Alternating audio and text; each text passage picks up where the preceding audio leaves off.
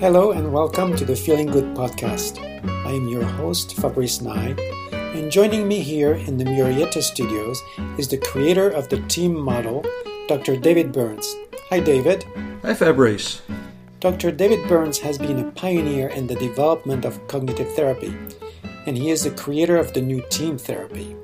He is the author of Feeling Good, which has sold over 5 million copies in the United States and has been translated into over 20 languages. He is an emeritus adjunct clinical professor of psychiatry at the Stanford University School of Medicine. Uh, so, David, today is uh, part two of our uh, um, podcast on uh, the agenda setting, A equals agenda setting part. And last time we talked about you know what is resistance, the the eight kinds of resistance, and uh, I'm sure that people are kind of eager to to understand. So now that we know what resistance is, what do we do about it? So we're going to talk about you know the the actual paradoxical agenda setting and how do we do this today, right? Absolutely, and it's it's uh, to me a phenomenally exciting theme because if you learn how to melt away the patient's resistance or the client's resistance, whatever word you want to use, it opens up the door for some, in many cases, phenomenally high speed uh, recovery. I, I just got back from uh, Canada as well. We've had a little uh, hiatus in, in recording here. We skipped last week. And I did two four day intensives uh, on team therapy. Mm-hmm. And as part of it, I did a live demonstration at, at each work, workshop and had uh, volunteers who'd had very uh, severe uh, feelings of, of depression. One uh, for women for, for 40 years. Wow. and in both of the demonstrations, there was a total elimination of, of the of the these individuals' symptoms. They, they was about both were about two hour uh, demonstrations that included teaching for the group while I was treating these individuals, mm-hmm. and it was really because of the paradoxical, what we call paradoxical agenda setting, melting away their, their resistance to change. And it was extremely clear in one of these cases that if I had not done that, I, I wouldn't have made any progress at all because the, the woman was pretty determined to, to, to cling to, to her symptoms of guilt and shame and, and, and, and depression. And then yeah. I also worked with uh, many other of the therapists. We would go hiking in the evenings and, and we did personal work on things. You know, one was a young guy and he just broken up with his girlfriend, and he was telling himself, "I should be further along by now." A, a theme yeah. we've we've often heard yeah, from right. people, and he was he he was lonely and kind of beating up on himself. Uh, and and uh, in those cases, the, the people really recovered within. I mean, this is going to sound ludicrous to, to say this, but it, it, it, it is it is a fact, and that's why I'm reporting that that they they they recovered completely from, from their feelings of depression and, and guilt. A number of them, each and, of them, and that's rather about, amazing. But it took about twenty minutes. Is my point. Yeah, uh, and and it was just a combination of uh, condensed paradoxical agenda setting, followed by a technique we'll do in a future podcast externalization of voices. Yeah, and, and it was it was just it was it was really mind mind boggling. So I think uh, by now our listeners are really curious to find out. So how how do I melt this resistance? No, I'm, I'm, sure not, that I'm not going to tell. Okay, all right. So uh, next, I'll give an example of of, of it, and, and uh, but each each patient it will be done differently. Yeah, and and it's it, it's it's different for depression versus anxiety versus you know angry people with relationship problems versus habits and addictions. But I'll I'll try to give a, a vignette to to kind of bring many features, paradoxical okay, agenda setting yes. to, to, life. Uh, there was a young man, and I always disguise the the identities uh, and, uh, and and the names of of, of people. Uh, but uh, let's say his, his, name was Ramesh. Uh, he was a, a, computer program programmer from India who was living in Philadelphia, and he came to me Uh, and the, the initial testing I, I, I, did before I even spoke to him, just with the, the brief mood survey, indicated he had severe depression, uh, severe anxiety, and severe to extreme uh, f- feelings of anger. And um, and so after I took his history, empathized, formed a kind of a connection with him, I, I asked him and he was very upset about a lot of things in his life and a lot of things at work and and I and I asked him what we call the invitation step of what is that? Uh, the, that's where you ask the patient after you've empathized and and you, have got a good connection and the patient feels understood and uh, gives you an A on empathy. They, they feel accepted and you see how they're thinking, how they're they're feeling, and you ask the patient, is there something here that you want help with? Because sometimes patients, clients, whatever word you want, are just wanting to talk and they want to be listened to. They're, they're not trying to change anything in their life. But in this case, uh, Ramesh s- said, yes, he, he really did want my help. Mm-hmm. And uh, uh, I think he probably picked up a copy of the book Feeling Good and, and was, you know, hopeful, yeah. hopeful that I could use some of these yeah. te- techniques with him. And, and so then I did the next step of agenda setting, which we call specificity, and it's based on the idea I can only help a person for one moment in their life when, when they were upset. I can't help people on a general level. Uh, like so many therapists will try to be changing some general pattern in a patient through general talk about childhood or parents or, or whatever. This is radically different. And I said, but I'm glad, Ramesh, that you want help. Uh, which of the many problems you've been talking about would, would you like to work on first? And, and he said, Well, my low self esteem. And then I did the second half of of uh, the specificity step is can you give me a moment when you when right. you had that problem? So the, the specificity, the, the first part is which of the, the problems, and then the second part is when did it happen? Yes, uh-huh. and uh, so he said, well, uh, Dr. Burns, I had uh, low self esteem yesterday uh, morning at, at, at 9.30. Hmm. That's very specific. Yeah, that's very specific. So, so like said, right like, now I'm okay, but no, yesterday yeah. morning it was bad. Yeah. So I, I said, well, um, where were you at 9:30? What was going on? What were you thinking? What were you feeling? And and he said, oh, I was just walking out of my uh, supervisor's office or his boss's office. And I said, "Well, uh, what what was the meeting with your boss about?" She said, "Oh, I, he said oh, I got my my performance evaluation." Hmm. And I said, "Well, how was it?" And, and and he said, "Well, he said it was terrible. Uh, the, she read that the people on my computer team have been saying that I'm not a good team member, I'm not helping, I'm not I'm not carrying my weight, that I don't that I don't relate to people well. And, that sounds pretty bad. Yeah, and on and on. Uh, you know, all these severe criticisms of his of his work and his relationships with people. Uh, and I said, "Wow, that that sounds that sounds pretty uh, pretty upsetting, pr- pretty disturbing. What, what, how did you react? What what did you say to her?"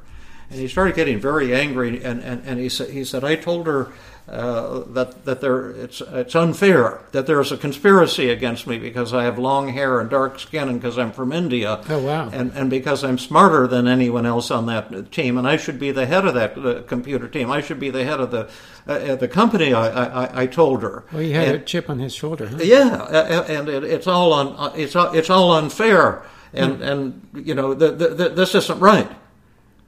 And I said, Well, how did she react to that? And he, One can imagine. yeah, he said she she just ignored me, and, and she she she told me that if I didn't shape up, that she, I, I, was going to be fired in, in six weeks. That I was, she put me on probation for for six weeks, and I went out of that office feeling like like a total loser. Mm-hmm. Now we know what he means when he says he has low self esteem. We've turned it into something very specific that yeah. we can work on. Now, the next step of. And I'm sure most of us listening to this can even at a gut level identify with how he might have been feeling. Oh, yeah, yeah. Um, now, the next step is called conceptualization. One of the unique things about team therapy is you don't treat a diagnosis, you don't treat a disorder you treat a human being for what they want help with, the moment they want help. And they can talk about any moment in their life and could be any kind of problem going on. So, what you, we want to do is conceptualize the nature of, of the problem. And there's four things to choose from to So- make it so- simple. Wait, wait a minute here. So you're saying that um, if somebody comes to me and say, you know, doctor, I'm depressed, you're going to say, well, I can't treat your depression. I have to treat you. I mean, how how would you present Well, if that they to want a help patient? with the Yeah. depression, uh, that, that's a great thing. If that's the problem they want help with, Yeah, uh, then I would like say, thi- give thi- me a this moment. This person wanted uh, help with his self-esteem, for example. Yeah, and that's like saying I don't want help with my depression because low self esteem is kind of a synonym yeah, for, for right, depression. Yeah, But if someone says I want help with depression, it would be the same thing. So I'd say I'd love to work with you on your depression. It's one of my my favorite things to treat, and I have tons and tons of powerful tools. But can you give me a moment you were feeling depressed so we can zero in on what was happening at that moment? yeah, Once you get the moment, you you do your conceptualization, and and there's there's four choices. The first choice it might be an individual mood problem. Uh, that would be uh, depression or anxiety or shame or inadequacy, inferiority, or any of the synonyms. But panic, uh, you know, worrying, uh, anything under the depression or anxiety umbrella would be an individual mood problem. yeah, mood problem. Yeah,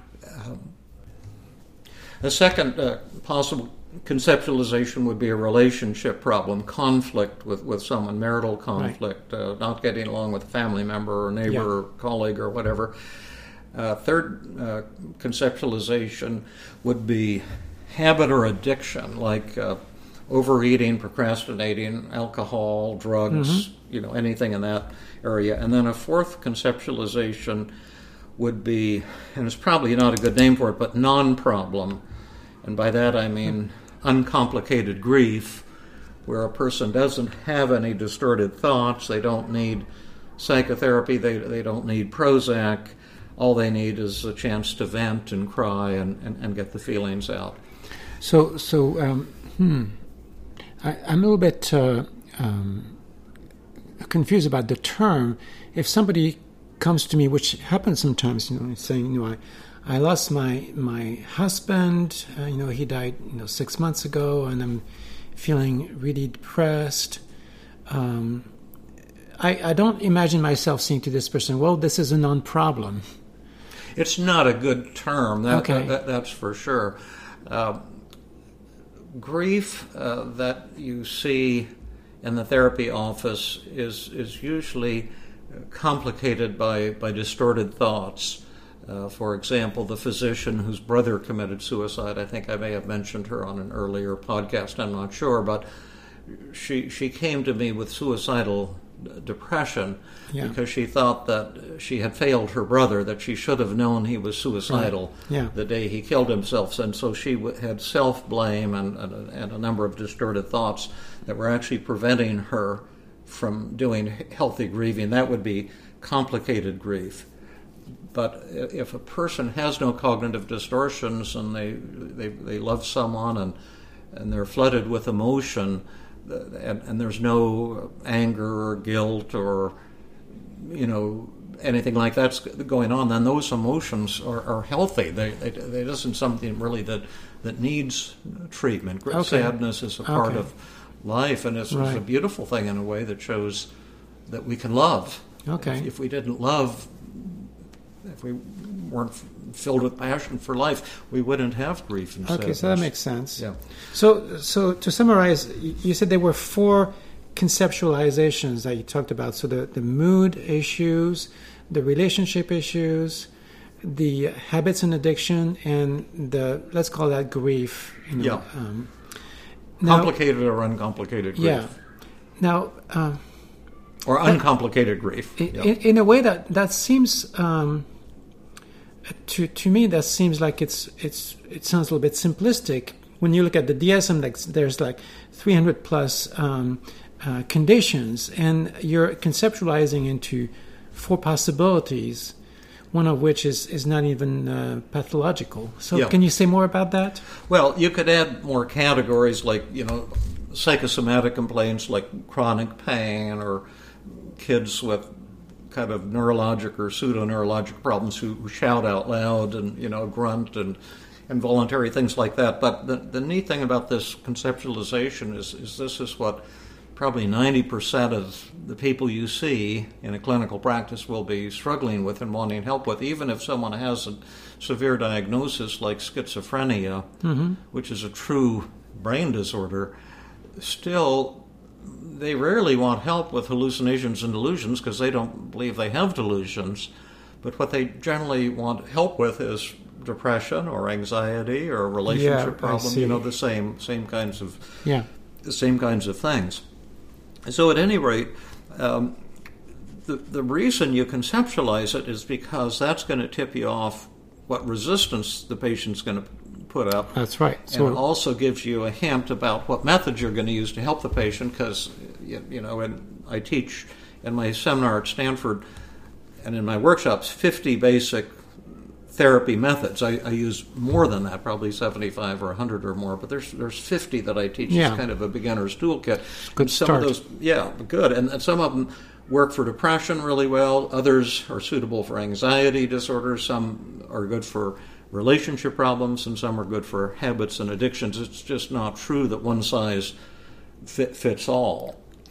And so here we have Ramesh, and, and we want to conceptualize. He said he wanted help with low self esteem, but now when he says what really went on, we, we, we, we see that there, there's a bit more to it. How would you conceptualize Ramesh's problem? well, um, definitely, it, it really sounds like there's a there's a mood problem in a way because um, he's feeling bad about himself. Yeah, uh, you know, definitely some depression. Like you said, self esteem is another word for depression. Uh, this hasn't surfaced yet, but I could imagine there may be some anxiety too Oh, about has. the He future. You know, super severely I'm gonna- anxious on the initial testing. yeah, yes, I'm, absolutely. I'm going to lose my job. Uh, so, um, so definitely there, there's a mood issue here. Um, at the same time, the way he responded to his boss was rather, um, from this perspective, a little bit unskillful, and so I imagine there may be some relationship issues too. Yeah, and with his with his coworkers. So we've got three th- three conceptualizations: depression, anxiety, and, and relationship problem. Right. Now we have tremendous tools to help people overcome depression. Wonderful methods, fantastic methods to help people and quickly get over almost any type of anxiety. And we'll be talking about these in, in the uh, immediately upcoming uh, podcast. We've got beautiful uh, relationship tools. Uh, one of my books you didn't mention, Feeling Good Together, is my latest book, and it's Oh, all I love about that book. yeah, it's all about conflict with people and what causes it and, and how, how to how to turn it around. Yeah. Thank you for that those kind words. And so he's got problems. We've got solutions. So we have a marriage made in heaven. So should we go ahead and cure him now? Well, I, I know better, but I would say, oh yes, of course. Yeah, that's what I used to do in the early days, Yeah, and yeah. then I'd I'd run into resistance and wonder why people were being Right. so uh, ornery and Yeah. unreasonable. I'm here to help you. Come on, yeah, yeah. let me help you. yeah. Um, so you have to think about res- re- resistance, and, and and and the way you work with resistance is, depends on your personality, uh, as well as the tools that, that we've developed and, and what's going on with, with the patient. Yeah. But um, the, the the common denominator is is to let the death of the therapist's codependent ego, the, the therapist helping ego, the compulsion to help patients, the urge to help patients, while it's based on therapist compassion, is, is, is also the cause of nearly all therapeutic failure. And so, the, with the, the new uh, techniques that we've developed, the therapist instead becomes the patient. You, you turn into the patient's subconscious resistance and represent the resistance to the patient in, in a flattering way with the idea that, that maybe they, they should not change. And, and you list all the good reasons f- for that for them not to change. And, and then what um, usually happens. I can't say it happens 100% of the time, but it's it's 90% of the time or more. Suddenly, the patient's resistance disappears paradoxically, and they have this incredible urge to, to work with you and to persuade you to work with them and, and to want to change. And if you want, I'll give you an example of how I did that with Ramesh. Well, yes, because uh, you know, so far it looks like this um, fellow has not really expressed any resistance yet. So no, so, no, he's just very hungry and, right. and, and, and, eager. So, so how did you get to that? Well, what I, I said, Ramesh, is uh, uh, Ramesh, I'm, I'm so glad you know that, that, that you want help with, with these particular problems uh, because I've got some, some fantastic tools, and I handed him a list that I've made of 50 ways to untwist your thinking. And, and, if I may interject, when, when you're saying to someone that you have some fantastic tools, do you have a name for that. oh yeah, dangling the carrot. Yes, that's right. That, that's yeah. right. You dangle the carrot. That's yeah. one of the uh, agenda setting tools. Uh, so you're saying here, I've got what you want, and I handed him this list of 50 techniques and say, say you, you, probably never heard of you know any of these these tools but uh, they're, they're very very powerful uh, but but the problem is I, I am not sure I'm going to be able to accept you as my patient and uh, that's not the message that most therapists yeah. give out this. I've, he must have been surprised. Oh yes, he, he was shocked. He was taken aback. And he says, "What? What do you mean you won't accept me as, as, as your patient? That that's unfair. Uh, the, these tools look fantastic. The, the, this is what, what I need. You, have got to accept me as your patient, Dr. Burns." Uh, so now he's chasing me, and now I'm going to play the role of his subconscious mind. And so what I said to him is, "Well, Ramesh, don't don't get me wrong, uh, but uh, and, and I, would love to work with you. I, I, hope I can work with you." But but there's this this problem you've got to help me with with first. And, and he said, well, yeah, I'll help you. What, what what's your problem? And and I said, here here here's my problem.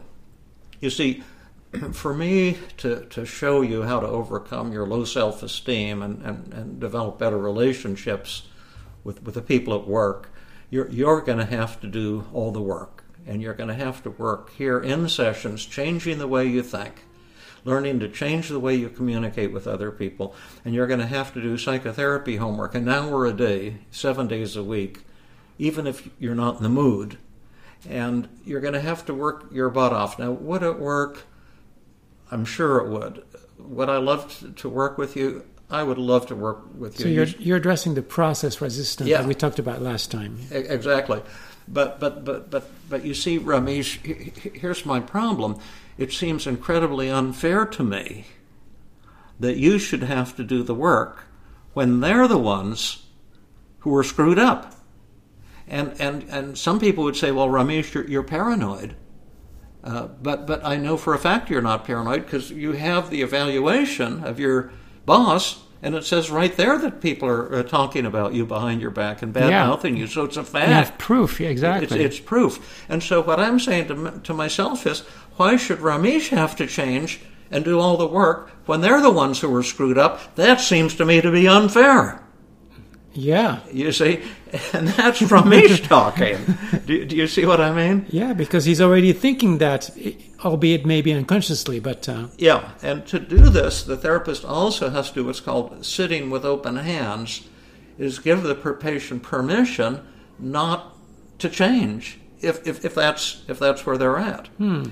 But this is frightening sometimes for therapists to use these techniques because it goes against the grain of their training and it goes against the grain of human nature as well because we so much want to help, reach out, and save somebody. Well, his response to that was, uh, uh, Dr. Burns, uh, I, I hear what you're saying, but if you're willing to work with me, I'll work harder, I'll do more homework than any patient you've ever had. I, I guarantee it, and I don't care if it's unfair. I need these tools because, to tell you the truth, Dr. Burns, uh, I was lying to you a couple minutes ago. I said, Oh, you were lying to me. What were you lying to me about, Ramesh? And he says, Dr. Burns, my boss didn't put me on probation. She fired me And then he started crying, and, and he said, This is the sixth time this has happened to me in the last two years. Wow. And this was the early days of computer programming. Uh, and, and, and he says, Those are the only six places in Philadelphia who, who use the kind of programming I do. Yeah. And if you'll, if you'll accept me as your patient, I'll, I'll, I'll do anything if, if you'll only agree to help me change my life. And then I said, uh, Ramesh, uh, that's the message I was hoping to hear. And I, I just think the world of you. And uh, I'm so grateful to have the chance to, to work with you. And, and he became the hardest working patient I've ever had. He started doing six hours a day of psychotherapy homework. That's amazing. And, and I said, You're not allowed to, to do that. you can only work an hour, two hours at the most. The rest of the time, you got to look for a job. and within uh, about three or four weeks, he had turned all of his depression around and he had learned what we'll talk about in a future podcast the five secrets of effective communication. Yeah. He worked his ass off and, and he was a brilliant guy. And he just became a master with, with these techniques. And then he got a job offer in Florida, and he said, uh, "You know, what what do you think I should do?" Uh, and, and, I said, "Why why don't you tell him that you'll only accept the job on one condition?" And that's that uh, your new boss would have to agree to sit down with you once a week for 15 minutes and criticize your performance. And then you mm. can use these techniques, you know, disarming techniques, stroking. Yeah and, and he said, "Oh, he said that's that's brilliant." So he he he, he called him on the phone and said, I, would love to come down and, and, and work with you, uh, but here here's the requirement. My my new boss has got to agree to sit down and criticize me." Every week for 15 minutes, all the mistakes I've made, because I'm determined to become the best employee you've ever had. And, and that's what I need to, to get the job done. They said, We've never heard of such a demand, but we're desperate and we'll do it. We'll do it. We, we want to get you down here to Florida. Wonderful. And uh, then he, he uh, called me two months later and uh, he said, just uh, guess who's been employee of the month for the last two months? And they put his picture in the hallway. And uh, he says, My boss's biggest complaint is that he can't think of anything to criticize me about because my work and relationships are so great. So quite a turnaround. Yeah. One thing that I, I noticed, you know, when you were doing the this agenda setting with him is, um, and I think you you went over this a little bit quickly, but you did both the uh, process resistance when you told him, you know, he's going to have to do all this work. Yeah. You also told him that, uh, you know, also address the uh, outcome resistance by uh, you know, saying that well, it's unfair that you would have to do all this work yeah. and let, that, let all those people off the hook. Yeah. So I wonder if you could like separate the two and kind of like give us the the magical ingredient there that uh, some people may wonder, you know, how, how did that happen? Well, the outcome resistance for depression, as we talked about in the last podcast, is, is a lack of lack of acceptance external acceptance or internal acceptance, and the internal acceptance is accepting the fact that we do make a lot of mistakes and we are flawed in a lot right. of ways. And uh, and then the uh, outcome resistance for relationship problems is just maybe you don't want to get close to the person you're at odds with. I didn't have to address his his outcome resistance because he was so desperate. He was so tired of being fired that he was yeah, he was tired it, yeah. of, of being at odds with the world, and he yeah. was saying, it, I, am I'm, I'm ready to, to connect yeah, with it people." Sound, it sounds that way. Yeah, but, but I just wanted for the but for the process resistance, you know, is, is to give up blame.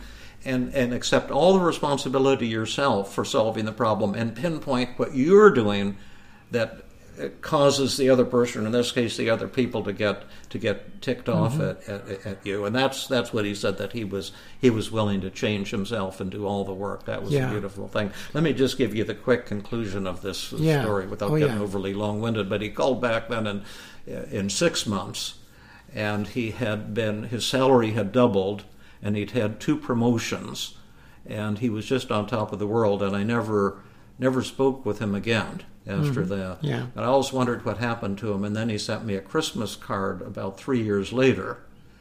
And, and he says, Dr. Burns, uh, I, I, hope you still remember me. uh, and I just wanted to give you an update. uh, it, it, was a Christmas card then with a note on a piece of paper, a letterhead, on letterhead yeah, inside. Okay. And, and, and, and he says, I'm, uh, I'm married, I have a, a, wonderful wife and a, and a beautiful baby daughter, and uh, everything is going great.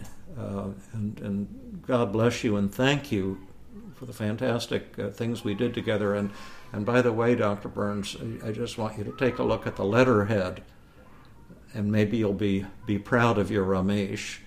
And then the letterhead was Ramesh so and so, president, blah, blah, blah, co- corporation. Oh. And he had then 500 employees. He he moved all the way to, to, to, the top of the thing, and he was right originally. You know, he did did deserve to be the head of the yeah head of the company. But it's That's so right. sad how we sometimes hold ourselves That's back right. with depression, with anger, and yeah. and what a joy it is to to see to see that kind of transformation in, in, in somebody. Isn't it wonderful when uh, our patients, you know, let us know, you know, months and years later, how things have turned out and how uh, we may have made a difference in their lives. Yeah, and and that's why I love the the new team therapy because we see even there in, in those days it took uh, well pretty fast it was still you know probably eight or ten sessions before we had gotten the job done that was pretty fast by the earlier standards but now i often see these profound changes the, the very first time i sit down with someone and that that feels unbelievable to me and it's just like getting high yeah. every time you see a patient because when their life gets changed, it it touches you, the therapist, and, and I get high high at the same time. Right. Yeah. It's, a fantastic uh, blessing to be able to do this. So, do you think you could give a quick summary so that people can really grok that in our minds um, about? So, what is that thing that you do when you do the agenda setting? You uh, bring the patients resistance to conscious awareness. Right. And then you melt it away. I've developed maybe 15 to 18 what we call them paradoxical agenda setting te- techniques. Right. But the essence of the techniques is, is for the therapist to learn to become the patient, to become the patient's resistance, and to argue in an affectionate and respectful way, in an admiring way, give all the reasons for the patient not, not to change. In Ramesh's case, it was, why should I have to change when they're conspiring against me? Yeah. But you present that argument uh, to, to the patient and, right. and, and sitting with open hands. And then the patient doesn't have to resist anymore because you're promoting or representing the resistance in a very powerful way. So the patient doesn't have to, to resist anymore. Why this works in such a fantastic way, I'm not entirely clear. Uh, well, I'm sure some very uh, erudite uh, researchers might uh, look into this. Like the one I'm looking at now, Fab- Dr. Fabrice Nye. well, you thank you so much. I, about it. I'm more of a clinician than the researcher, but uh, yes, uh, thank you so much, David. So, um, uh, so you said that you have a number of paradoxical agenda setting methods, and I'm sure that we will talk about some of those in the future. Um, it's good to know that you have. Yeah, if some, we come back to it, I've arsenal. got some other fantastic vignettes too, um, paradoxical agenda setting, funny ones and inspiring ones, but that'll be for another day. One thing that I, I noticed that you said that you become the patient. Yeah. In other words, even though you're past what what we call the empathy phase, you're still being empathic because you're. Yeah really putting yourself in the patient's shoes. Yeah, it's a deeper form of, of empathy, Absolutely. and it, it also Absolutely. involves the kind of the death of your identity, and you become yeah. the patient temp- yeah. temporarily. Yeah, it's uh, and the patient then has to heal you, and so the patient yeah. is healing himself or herself yeah. through the, the, therapist. And we do that at the empathy level, we do that at the agenda setting level, yeah. and we uh, do that again in yet a different way at, at the methods level of the session. So it's it's it's the opposite of, of the way I was trained and the way most clinicians are trained. It's it's it's very new and different way of conceptualizing and understanding psychotherapy. Well, that that was a, a wonderful demonstration, uh, David. I think that uh, if of all podcasts we've done so far, I think this one is, is really a key one that uh, people will want to uh, to uh, in a bookmark. Oh, thank so, you. I'm so I want to thank. liked it. I, well, I, I sure did, and I hope every, everyone else does. Um, so um, I want to thank you for for doing this today. This has been another episode of the Feeling Good podcast. For more information, visit Dr. Burns' website at feelinggood.com, where you will find the show notes for this podcast under the blog page, and where you can leave your comments and questions. The website has an abundance of resources for therapists as well as non therapists, including books, workshops, a list of online training groups around the world, and much more. Theme music is Gypsy Jazz in Paris, 1935, composed and performed by Brett Van Donsel. I am your host, Fabrice Nye, and I invite you to join us next time for another episode of the Feeling Good podcast.